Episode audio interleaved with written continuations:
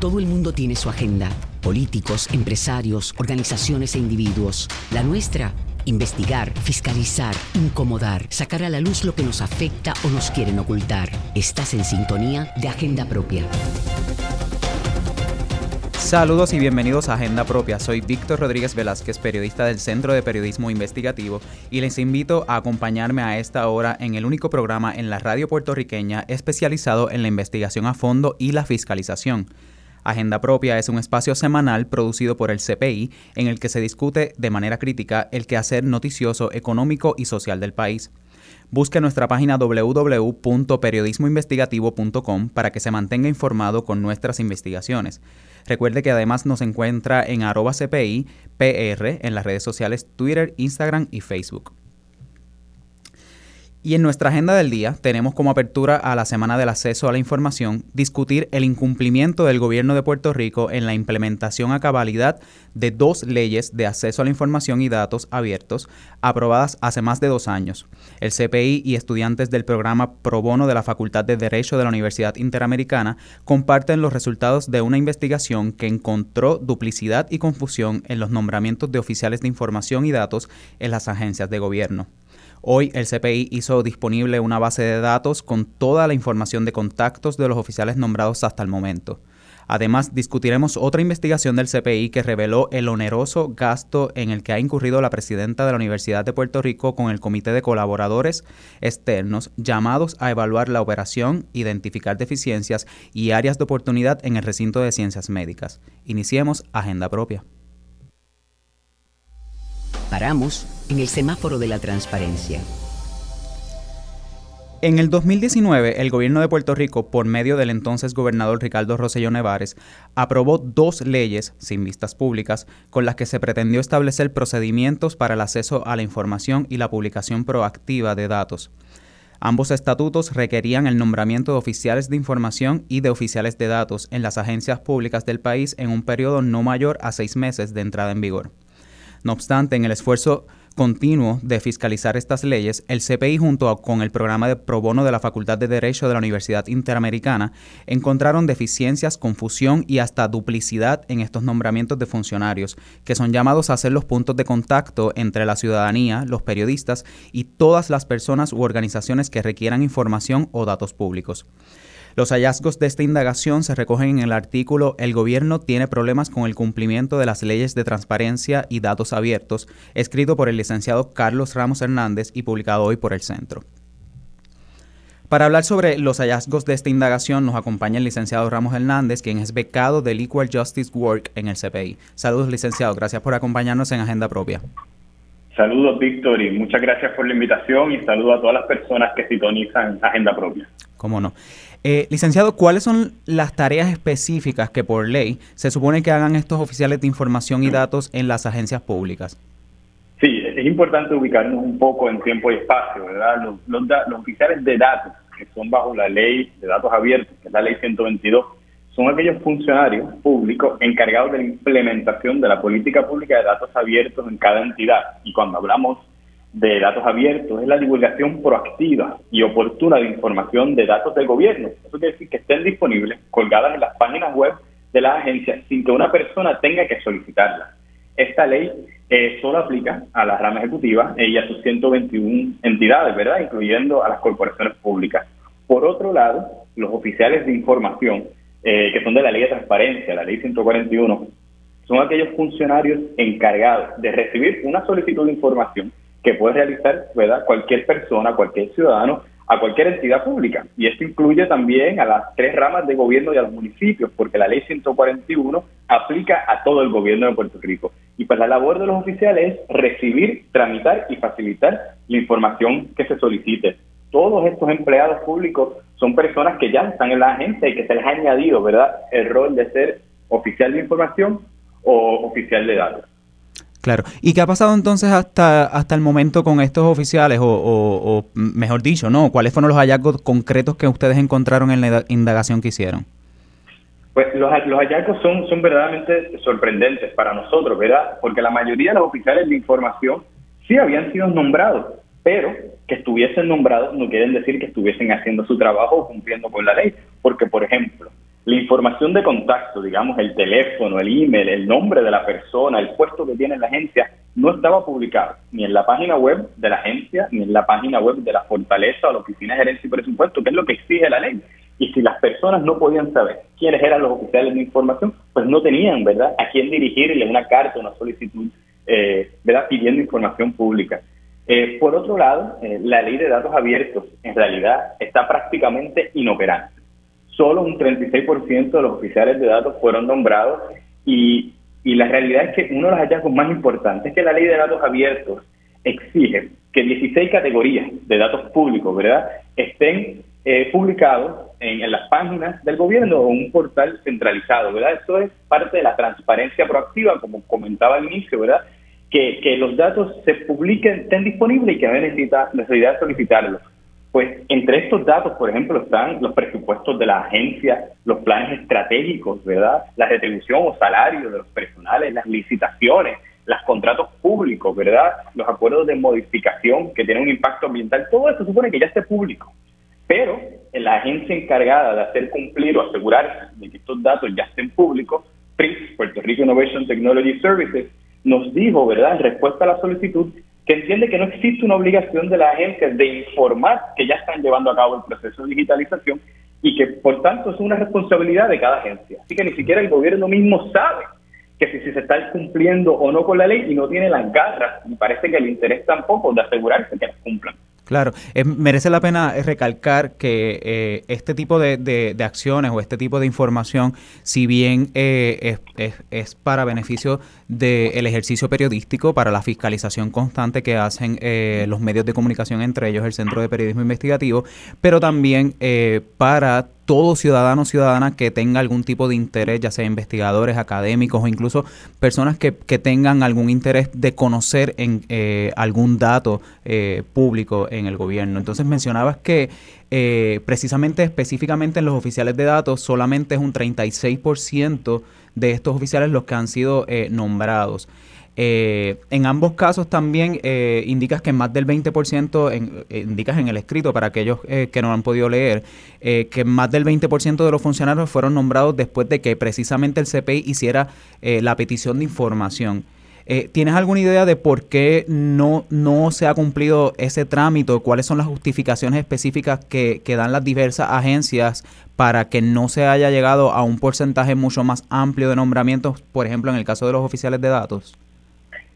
Esa es la gran pregunta, ¿verdad? Desde su concepción, estas dos leyes, ¿verdad?, y su implementación ha tenido muchos problemas, ¿verdad? Desde que fue firmada el día antes de la renuncia del gobernador Rosselló y después que pues, tuvo oposición y no tuvo ni respaldo ni de la sociedad civil ni de los gremios periodísticos, pero no había un proceso amplio de educación, ¿verdad?, sobre un derecho constitucional que es exactamente lo que mencionaba. El derecho a saber es de todo ciudadano. No lo tiene ni siquiera demostrar un interés de por qué quiere conocer X o Y información y ni siquiera tiene que decir qué va a hacer con esa información. Pues este proceso de educación no ha pasado y para mí parece que la transparencia no es una prioridad en el gobierno. Hay una cultura de dejadez y si no se le fiscaliza no hacen las cosas. Y yo creo que uno de los ejemplos, ¿verdad?, de este poco interés en cumplir es cómo surge esta petición.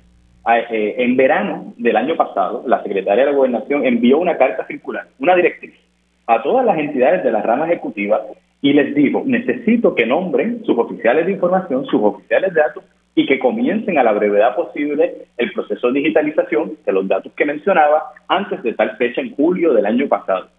Esa directriz no estaba ni está colgada en la página de la Fortaleza y como único el CPI tuvo acceso a ella fue por un error, fue porque una de las agencias en respuesta a hacer cumplir la directriz la colgó en la página. Al toparnos con esto, es que entonces le hacemos la solicitud porque ni siquiera sabíamos que tenía un interés en hacerlo cumplir. Así que, digamos que si para hacer cumplir la ley de transparencia no son transparentes en el proceso, pues no me extraña que no hayan completado los trámites porque parece que hay una falta de un compromiso real con estos asuntos. Claro. Me gustaría detenerme en uno de los aspectos que incluso se menciona y mencionas en el artículo, que es el tema también de las duplicidades. Es decir, que personas que se le asignó para ambos puestos, tanto para oficial de información como para oficial de datos. ¿En cuáles agencias ocurren estas duplicidades y es necesario que sean dos personas diferentes para ambas gestiones? Bueno, esto ocurre en varias agencias. Por ejemplo, pasa en la administración de terreno, en AFI, ¿verdad?, que es la administración de financiamiento e infraestructura, en la Guardia Nacional, que de paso tiene 7 oficiales de información, que la ley solo exige un mínimo de 3, así que tiene muchísimo, ¿verdad? La realidad es que no se deberían de mezclar las funciones, porque el oficial de datos trabaja con mantener inventario, ¿verdad?, de esos datos públicos, requiere que publique informes detallados con cierta regularidad, tiene un trabajo mucho más especializado. Los oficiales de información, además de conocer la ley y ser ese vínculo bien importante entre la ciudadanía, ¿verdad?, para que entiendan el derecho constitucional de acceso a la información, su trabajo es ser la persona contacto, reciben y tramitan. Claro, porque los oficiales de información no saben dónde está toda la información de una agencia. Ellos suponen que contacten después, ¿verdad?, la persona en el departamento o en el subdepartamento dentro de la agencia que tiene esa información y ayudar a tramitar la solicitud. Mezclar ambos es un problema muy, muy serio y la duplicidad pues no debería ocurrir. A mí lo que me suena, y esto surge de los correos que recibimos, es que se nombraba uno y asumían que era lo mismo, ¿verdad? Eso es parte del problema de que no hay un proceso de educación interno en la agencia de cuál es el rol de los funcionarios. De hecho, uno de los correos que recibimos, ¿verdad?, de los intercambios, la oficina del procurador del paciente, cuando responde, dice: estos son nuestros oficiales de información, le pregunta a la fortaleza, ¿va a haber algún adiestramiento? ¿Estos funcionarios van a saber qué es lo que tienen que hacer? Esa fue la única agencia que hizo ese tipo de preguntas. Los demás nombraban por salir del paso. No tenemos, si hubo una respuesta de parte de la fortaleza, pero eso da a entender que es que no se entienden las funciones que tienen que cumplir, y si no entienden las funciones que cumplir, no solo cómo las llevan a cabo, cómo ayudan a la ciudadanía a que accedan a la información pública que desean solicitar. Claro.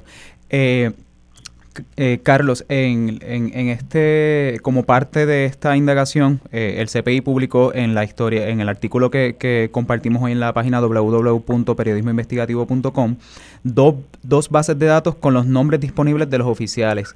¿Qué puede encontrar la ciudadanía en esas bases y qué tipo de trámites se pueden hacer a través de estos funcionarios? Sé que ya lo comentaste al principio, pero quisiéramos recalcarlo. Sí, pues el ejercicio de estas dos bases de datos. Nosotros, como la solicitud que se hizo, la Fortaleza envió una tabla, la Oficina de Gerencia y Presupuesto envió otra tabla, y nosotros combinamos estas tablas tanto para oficiales de datos como oficiales de información, intentamos, digamos, que corroborar la información y depurarla, se hizo un chequeo con varias agencias para intentar llegar a lo más posible a la información, pero había muchos problemas, ¿verdad?, de la confiabilidad, y aquí ahora pues se encuentran los nombres de todos los oficiales de información en una y todos los oficiales de datos en otra, tienen su puesto, ¿verdad? Sabemos cuál es el puesto además de ser un oficial de información. Tenemos su número de teléfono, su extensión en la agencia, tenemos su email, ¿verdad? Y eso está para todos los oficiales de información de datos que conocemos hasta el momento y que nos hicieron llegar de la solicitud de información que se hizo.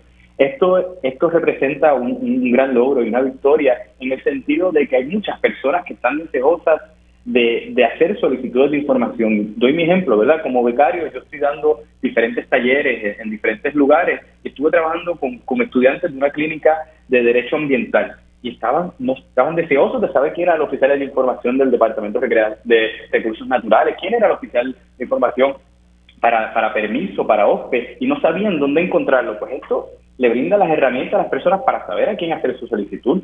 Y la carta como uno envía una solicitud de información es un trámite sencillo, no tiene muchos requisitos. Lo importante es que se los dirija una persona que describa la información que está solicitando, decir cómo quiere recibir la información por email, en qué formato, en Excel, en PDF, y ya está. Recordamos que no tiene que explicar ni justificar por qué quiere la información, qué va a hacer con ella, ¿verdad? Nosotros tenemos derecho a saber cómo se gestiona el gobierno simplemente por el hecho de ser ciudadanos. Claro. Y esto lo que facilita a quién dirigir esas solicitudes de información pública. Claro. Les recordamos a las personas que nos están escuchando que estas bases de datos de las que nos está hablando el licenciado Ramos Hernández se encuentran en el artículo que publicó hoy el CPI, El gobierno tiene problemas con el cumplimiento de las leyes de transparencia y datos abiertos. Ese es el título.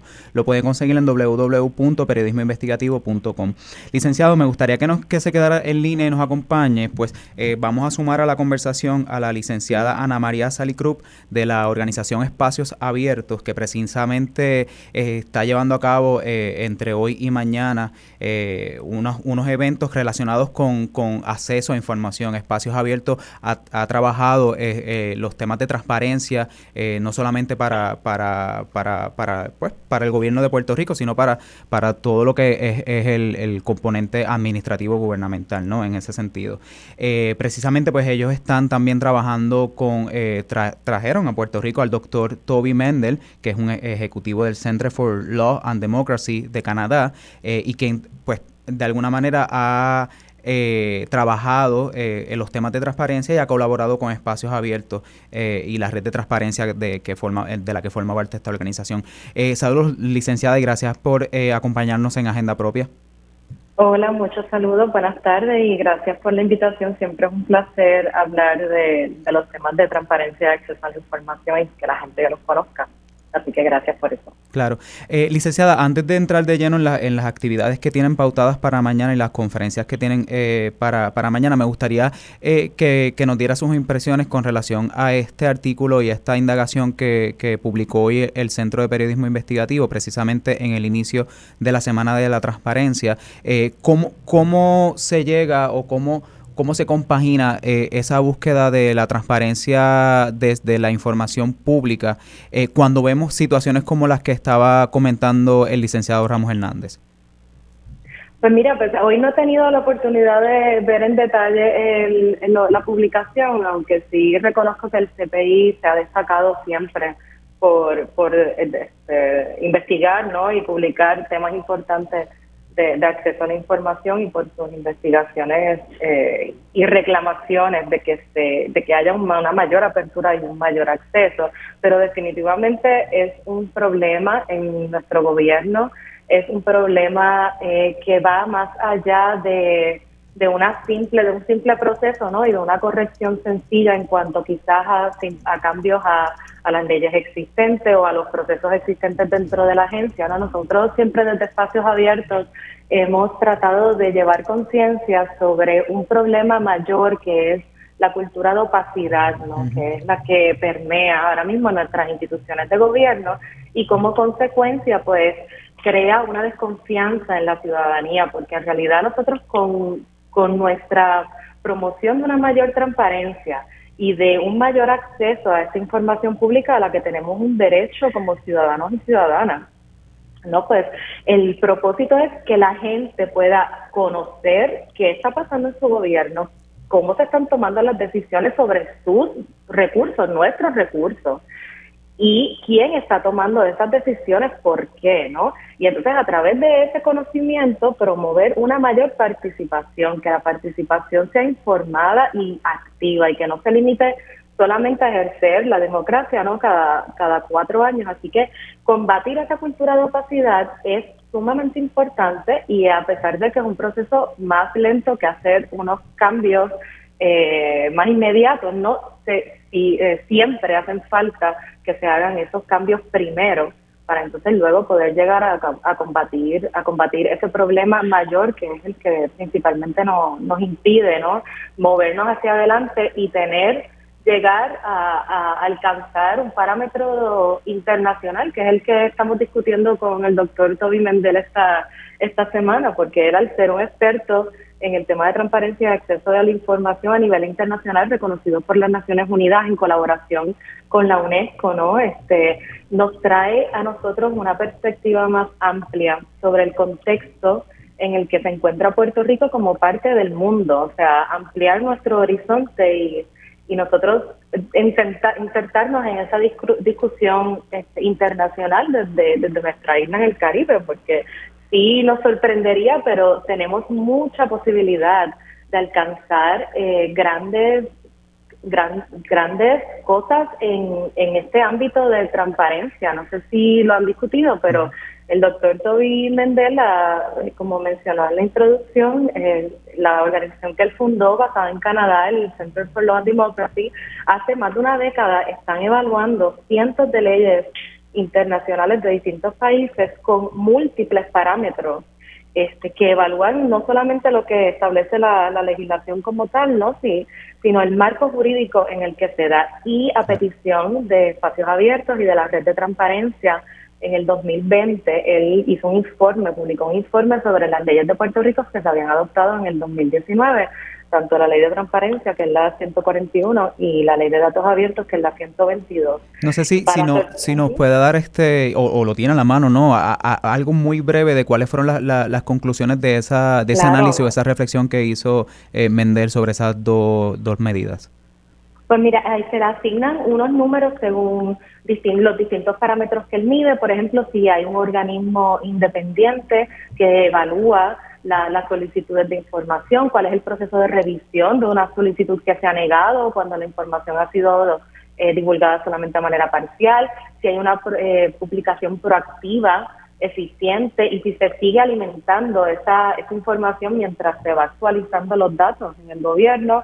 Mide un sinnúmero de parámetros, y en esas medidas Puerto Rico salió en el tercio más bajo de los países que tienen, ¿no?, que se miden, que son 128, nosotros quedamos en el puesto número 87, y lo desafortunado de eso no era que teníamos una legislación muy moderna, porque había sido adoptada solamente el año antes, o sea que era una oportunidad perdida de llegar a un número alto. Lo que nos está hablando el doctor Mendel en su visita a raíz del Sunshine Week, que es lo que se celebra, ¿verdad?, esta semana, es que Puerto Rico puede tener un gobierno más abierto y un gobierno más transparente, y llegar a tener unos números altos en esa medida, porque precisamente como por nuestro tamaño y por nuestro desarrollo es más fácil cambiar nuestros marcos jurídicos y nuestros marcos legales para poder alcanzarlo, y que en realidad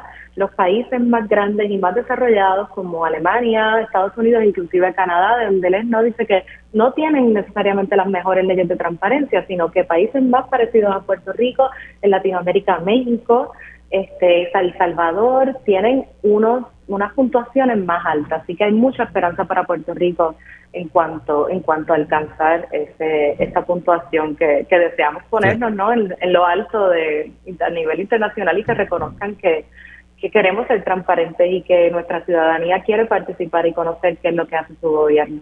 Claro, cómo no.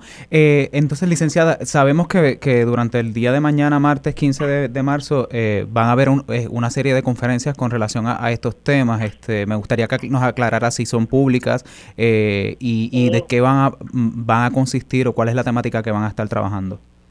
Pues mira, a través de la visita del doctor Mendel estamos visitando, ¿verdad?, cada rama de gobierno, porque la transparencia es un asunto que influye sobre todas las ramas del gobierno, pero mañana tenemos dos conferencias que son abiertas al público, de temas muy muy distintos, ¿no?, para que se conecte a las dos, porque no va a ser repetitivo. La primera es a las 3 de la tarde y es una colaboración con una USAIDR, que es el capítulo nacional de Puerto Rico de la Asociación de las Naciones Unidas en Estados Unidos. Lleva 25 años en Puerto Rico, y ellos están trabajando para poder conseguir los Objetivos de Desarrollo Sostenible de la ONU. El objetivo 16 incluye precisamente las instituciones sólidas, y queremos evaluar con el doctor Mendel la importancia de la transparencia y el acceso a la información para desarrollar esas instituciones sólidas. Así que eso va a ser una conferencia virtual a las 3 de la tarde. Pueden encontrar los detalles para anotarse, ¿no?, y para conectarse a través de nuestras páginas de redes sociales, pues en Espacios Abiertos, tanto en Facebook como en Instagram. Ahí va a haber toda la información. Y la segunda conferencia es en colaboración con la Escuela Graduada de Administración Pública de la UPR. Vamos a estar allí en la Facultad de Ciencias Sociales a las 6 de la tarde. Esa es presencial. Así que los invitamos a todos a que vayan allí, lleven su evidencia de vacunación y mascarilla en un lugar cerrado. Puede que las normas hayan cambiado un poquito, pero vamos a tener todas las precauciones.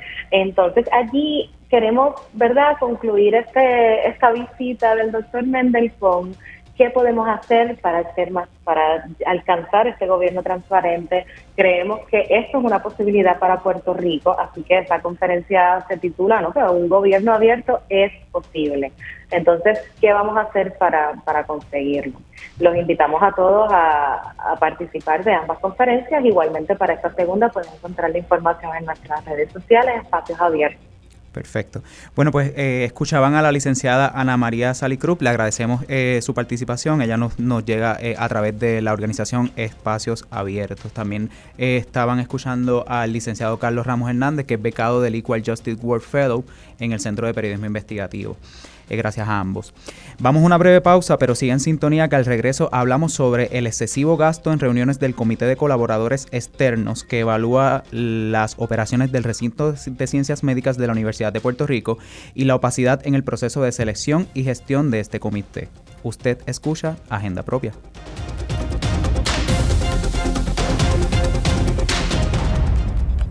Agenda Propia regresa en breve. Ya regresamos con Agenda Propia. Estamos de regreso en Agenda Propia, el programa producido por el Centro de Periodismo Investigativo. Soy Víctor Rodríguez Velázquez. Recuerda siempre buscar nuestras historias en periodismoinvestigativo.com, en las redes sociales del centro, así como en nuestro portal loschavosdemaria.com. Esta es la piedra en el zapato. La Universidad de Puerto Rico gastó $60,884 en tan solo 2 reuniones presenciales del Comité de Colaboradores Externos que evalúa las operaciones del Recinto de Ciencias Médicas sin que se conozca a ciencia cierta los avances de este cuerpo evaluador, cuyos integrantes fueron escogidos por la presidenta de la Junta de Gobierno de la UPR, Mayda Velasco Bonilla, sin que mediara la aprobación u opinión del resto de los integrantes del ente rector del primer centro docente de Puerto Rico. Esta opacidad quedó retratada en la investigación de la compañera del CPI, Tatiana Díaz Ramos, que lleva como título Cuesta cara la evaluación para transformar el Recinto de Ciencias Médicas. En línea telefónica nos acompaña Tatiana Díaz. Saludos, Tatiana, y gracias por acompañarnos en Agenda Propia. Gracias por la invitación. Claro. ¿Cuál es la denuncia central que se tiene con relación a este comité nombrado para evaluar la potencial transformación del recinto de Ciencias Médicas de la UPR? Bueno, pues este comité, ¿verdad? Básicamente se dio a conocer porque se divulgaron las facturas de lo que costaron las únicas 2 reuniones presenciales que ha tenido el grupo. Los 17 miembros del comité, como bien presentaste, pues fueron escogidos unilateralmente por la presidenta de la Junta de Gobierno de la UPR, Mayda Velasco, quien fue nominada por la exgobernadora Wanda Vázquez. Velasco reconoció, ¿verdad?, que no se siguieron los reglamentos para que se debieron haber tenido, ¿verdad?, para aprobar el gasto de estas reuniones. Sin embargo, obvió que el mismo reglamento de la Junta de Gobierno que ella preside sostiene que este tipo de designaciones o creaciones de comités se deben consultar con todos los miembros de la Junta. Y de la misma manera, pues también se deberían consultar las contrataciones que se han hecho para la operación de la Oficina de Transformación Institucional de la Universidad, que fue parte de las imposiciones de la Junta de Control Fiscal para implementar el plan fiscal de la universidad. Claro, pero Tatiana, para beneficio de quienes nos están escuchando, ¿cuál es el rol específico de este comité? ¿Y se sabe quiénes son todos sus integrantes? Y de hecho, ya que comentabas que fueron nombrados unilateralmente por la presidenta de la Junta de Gobierno, ¿cuál es la relación de todas estas personas con la funcionaria? Bueno, el rol del comité yo diría que pues es bastante ambiguo. De los documentos que se desprende simplemente que van a evaluar las operaciones del recinto. No se especifica exactamente para qué es que se quieren evaluar esas operaciones, por ejemplo, ¿no? La mayoría de los integrantes son egresados del recinto, fueron o son profesores allí. Al menos 6 tienen un vínculo directo con Velasco porque forman parte de una organización sin fines de lucro que ella creó hace 8 años, que se llama el Colegio de Física Fundamental E interdisciplinaria. Otro de los integrantes trabajó con ella en la universidad donde es profesora, en Illinois. Y el comité también incluye a un contratista de la Oficina de Transformación Institucional de la empresa Blue House Capital, que estuvo directamente involucrada en el desarrollo del plan fiscal de la universidad. ¿Y estas personas trabajan o forman parte de este comité ad honorem o devengan algún tipo de salario o exención o subvención? Lo hacen ad honorem, pero el detalle está en que, por ejemplo, más de la mitad vive fuera de Puerto Rico y ¿verdad? Se le pagan los viajes para reunirse si tuvieran una tercera reunión, que se supone que sí que tengan una tercera reunión presencial, pues se le costean sus pasajes, se le costea, ¿verdad?, su comida, bebida, etcétera. Claro. Y las evaluaciones que se supone que realizará este comité, pues dieron pie a contrataciones que tampoco fueron consultadas con la Junta de Gobierno de la Universidad, según planteas en tu investigación. ¿Quiénes fueron contratados y para qué? Correcto. Precisamente desde la mencionada Oficina de Transformación Institucional, que dirige casualmente la Secretaria Ejecutiva de la Junta de Gobierno de la UPR, se han otorgado desde el 2019 hasta el año pasado sobre $2 millones en contrataciones. Esto incluye a Blue House Capital, a Team One Consulting, Cedrela Consulting Group y Milagros Gavilán Pérez. Cedrela, por ejemplo, fue contratada para evaluar los datos que generen las recomendaciones que haga este comité y para apoyar a la Oficina de Transformación Institucional a crear una llamada hoja de ruta transformacional del recinto de ciencias médicas. No se especifica en ese contrato cuál es esa hoja transformacional o por qué o exactamente qué es lo que significa, ¿no? Gavilán, por su parte, fue contratada para planificar y supervisar este comité, así como para redactar y editar el reporte final que hagan de recomendaciones. Su esposo es cabildero del PNP y fue jefe de personal de los comisionados residentes Luis Fortuño y Jennifer González. Claro. Tatiana, ¿qué te parece? Porque si nos acompaña también vía telefónica el ex representante estudiantil graduado de la Junta de Gobierno de la Universidad de Puerto Rico, Jorge Rivera. Saludos, Jorge, y gracias por acompañarnos. Saludos, buenas tardes. Gracias por la invitación.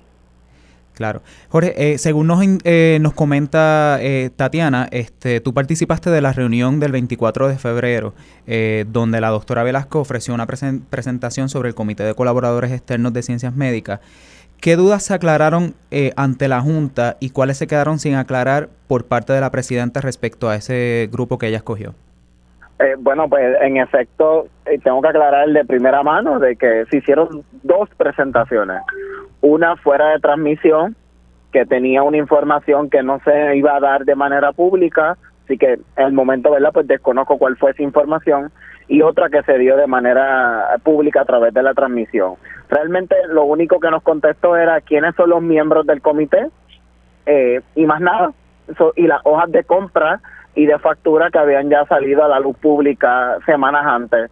Así que eso es la única incógnita que nos explica la doctora Velasco en ese momento, más allá de mencionarnos el propósito del comité, pero que también es un poco confuso, como dice Tatiana, con lo que se había hablado quizás anteriormente o lo que se ha mencionado en la prensa del país durante las pasadas semanas.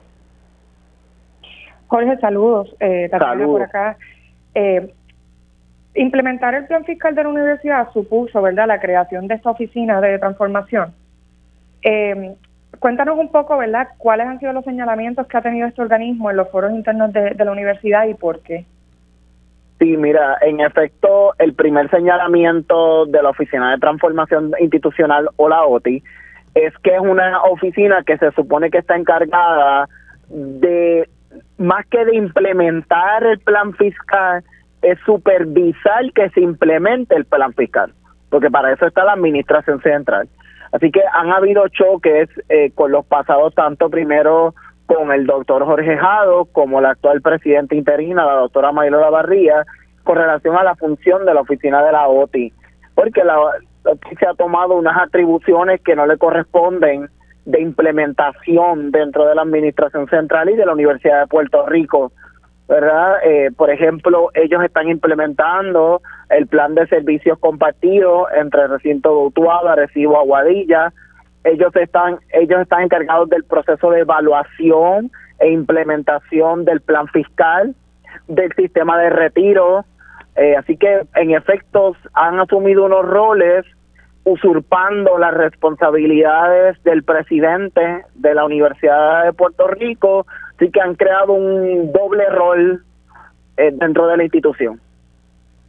Claro. Jorge, comentabas también que, pues, o sea, aclaramos que, pues, obviamente ya tú no formas parte de este ente rector de la Junta de Gobierno de la Universidad de Puerto Rico. No obstante, pues, estuviste en esa reunión y en los procesos de la configuración. ¿Cuál es el sentir del estudiantado, no? O sea, cuando se reciben este tipo de informaciones y de datos, específicamente tomando en cuenta lo que se invirtió en dos reuniones presenciales, y a la vez la realidad que se ha estado discutiendo constantemente en los pasados años respecto a la precariedad económica y fiscal en la que se encuentra la universidad. ¿Cuál es la reacción del estudiantado? Específicamente sé que estás en estudios graduados, del sector de estudios graduados respecto a este tipo de planteamientos o de situaciones cuando se hacen públicas.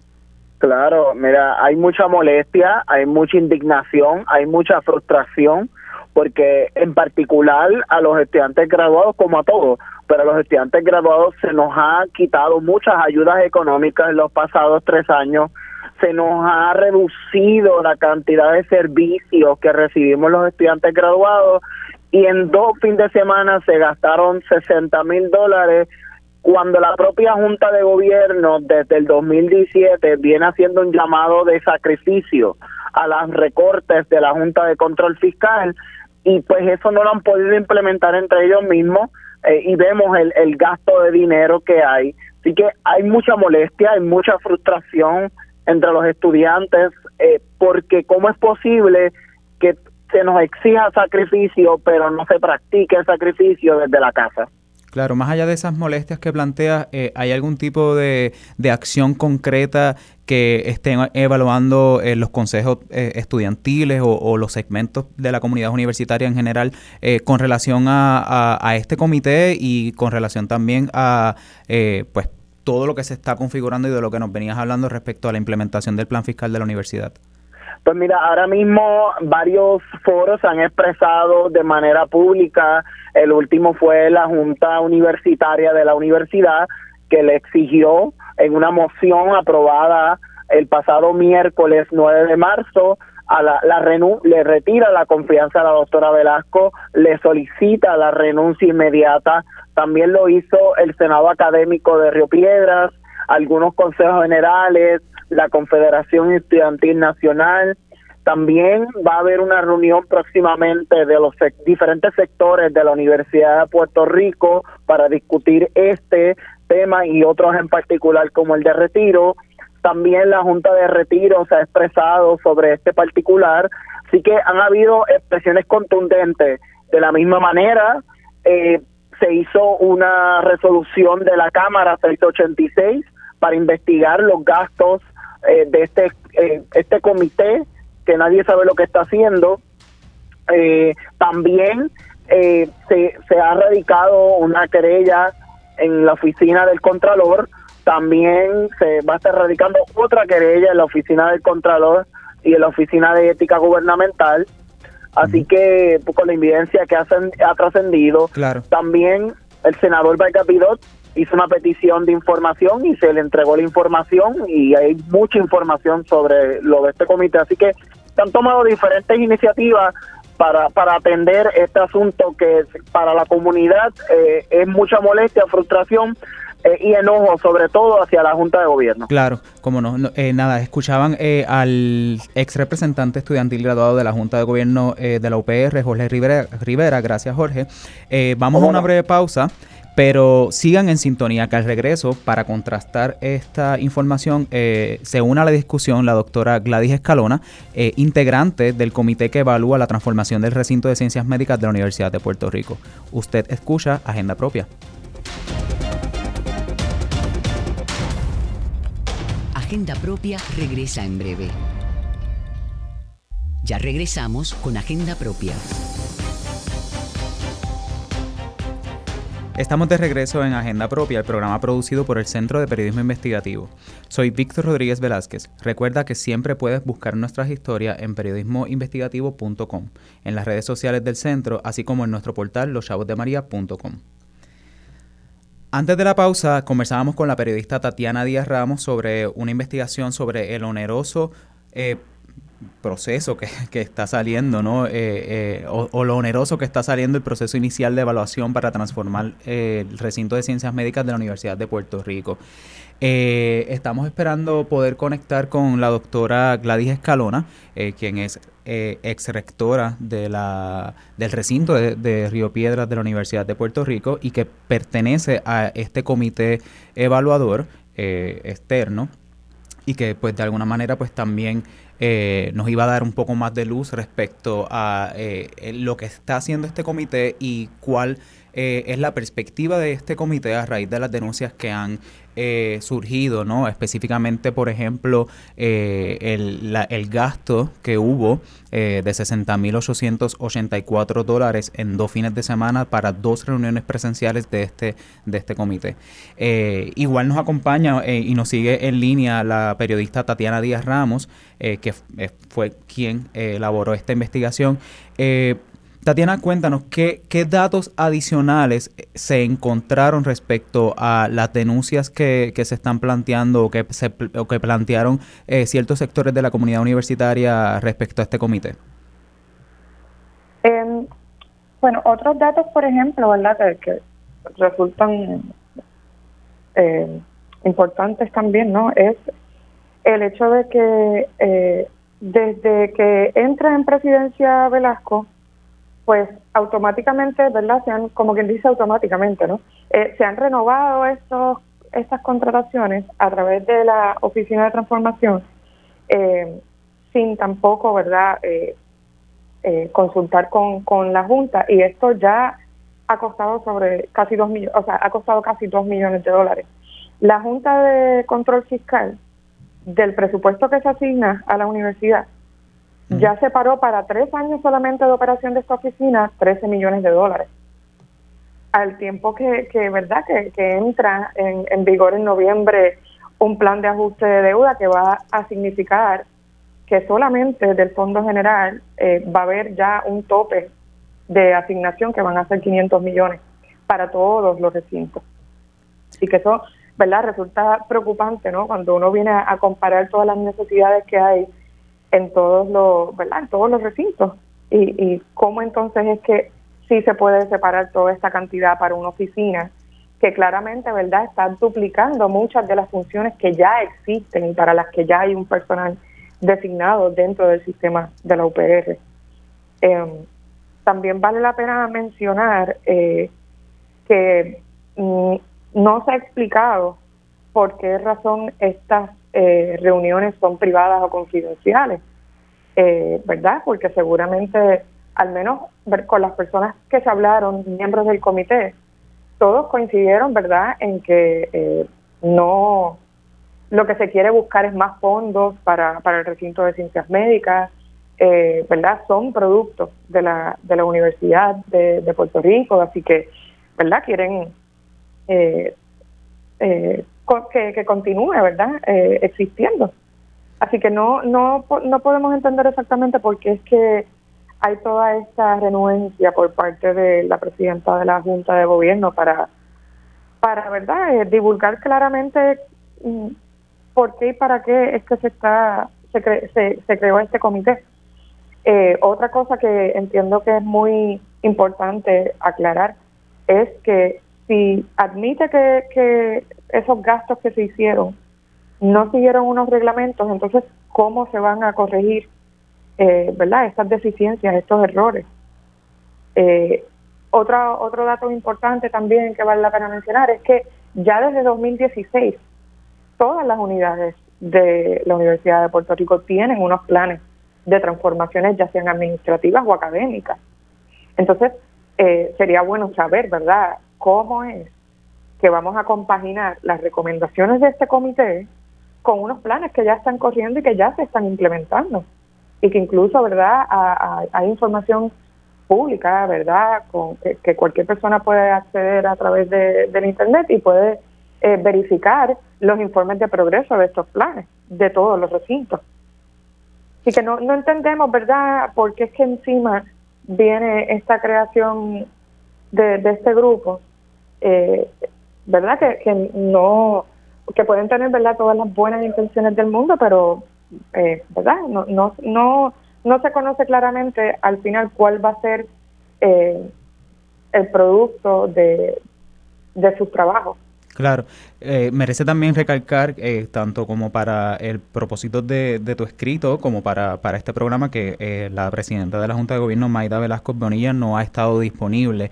En términos específicos relacionados con ella, ¿cuáles son las preguntas que ella no ha contestado para efectos del récord público?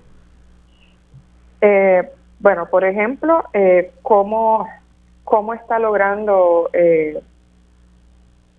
dividir su tiempo entre ser profesora en Illinois y también, ¿verdad?, estar presidiendo la Junta de Gobierno de la Universidad de Puerto Rico? ¿Por qué el afán de que estas reuniones sean privadas y confidenciales, según respondió directamente a otros miembros de la Junta? Sobre todo también se quisiera conocer cuáles fueron los criterios para escoger a estas personas que, ¿verdad?, que son todos profesionales y gente muy preparada, pero más allá de sus resúmenes, ¿cuáles fueron los criterios para escogerlos? ¿De qué manera, verdad, se van a compaginar, como bien mencionaba, los planes que ya están corriendo de transformación académica y administrativa con las recomendaciones que haga este comité? Pienso que es muy importante también que responda sobre esta contratación de Cedrela Consulting Group, que son las personas que van a apoyar en esta creación de una ruta transformacional del recinto, porque, ¿verdad?, esto puede dar pie a que se piensen en muchas cosas, ¿no? Se pudiera pensar que tal vez se vayan a eliminar servicios para tratar de ahorrar algo de dinero en el recinto de ciencias médicas. Se puede dar pie a muchas interpretaciones y yo creo que es muy importante, ¿verdad?, que se establezca cuál es esa ruta y por qué es que hay que hacerle una ruta transformacional al recinto de ciencias médicas.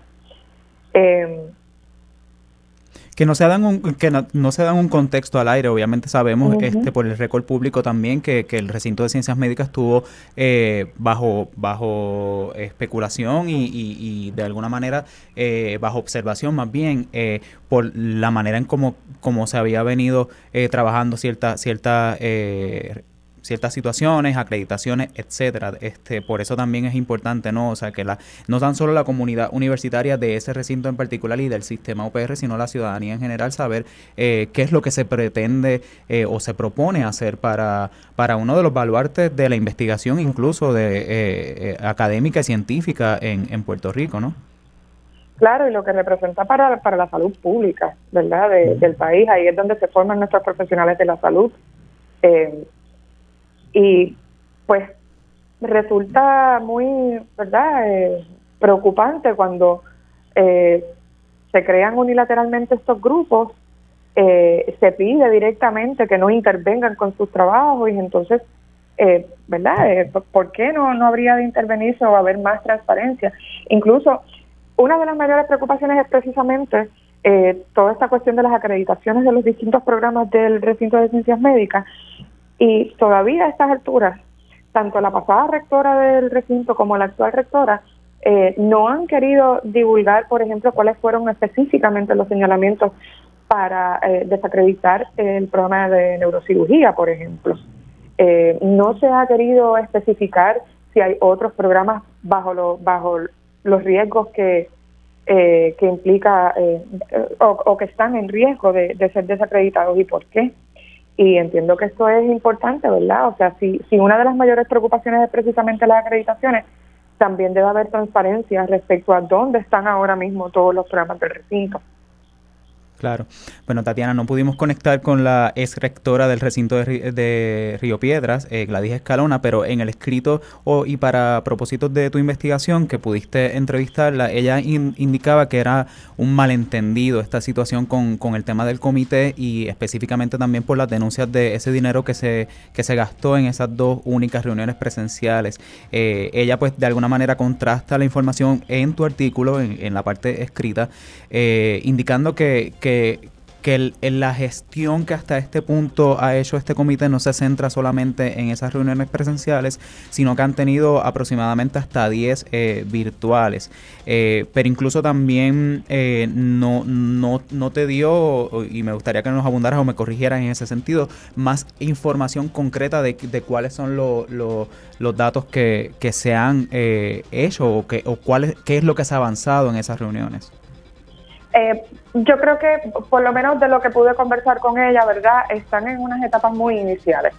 Prácticamente están discutiendo cómo funciona el recinto, ¿no?, y todos los servicios que ofrece. Así que están en una etapa muy, muy preliminar, y pues resulta más preocupante que en una etapa tan preliminar ya se hayan gastado sobre $60,000. Perfecto, claro. Nada, pues Tatiana, te agradezco mucho la intervención. Escuchaban a la periodista del Centro de Periodismo Investigativo, Tatiana Díaz Ramos. Así que pues con la investigación la pueden buscar en www.periodismoinvestigativo.com, y lleva como título "Cuesta cara la evaluación para transformar el recinto de ciencias médicas". Como es costumbre, les recordamos buscar no solamente esa historia, sino todas las historias que hemos trabajado hasta este punto en periodismoinvestigativo.com, y suscribirse a nuestro boletín para que reciban en su correo electrónico todas nuestras actualizaciones e investigaciones que tan pronto salen, las enviamos a través de ese sistema automatizado. Así que también les recuerdo y les invito a que en breve, hoy a las 4 de la tarde, los abogados Carlos Ramos Hernández y Oscar Serrano, que también es periodista y cofundador del CPI, ofrecerán más detalles del estado de situación del acceso a la información en Puerto Rico. Les recuerdo que estamos iniciando la semana de acceso a la información, y pues ese encuentro se va a dar a través de Facebook Live y va a ser moderado por nuestra directora Carla Minet. Gracias por la sintonía, les esperamos la próxima semana, y hasta aquí Agenda Propia. Este programa es una producción del Centro de Periodismo Investigativo con el apoyo de Espacios Abiertos.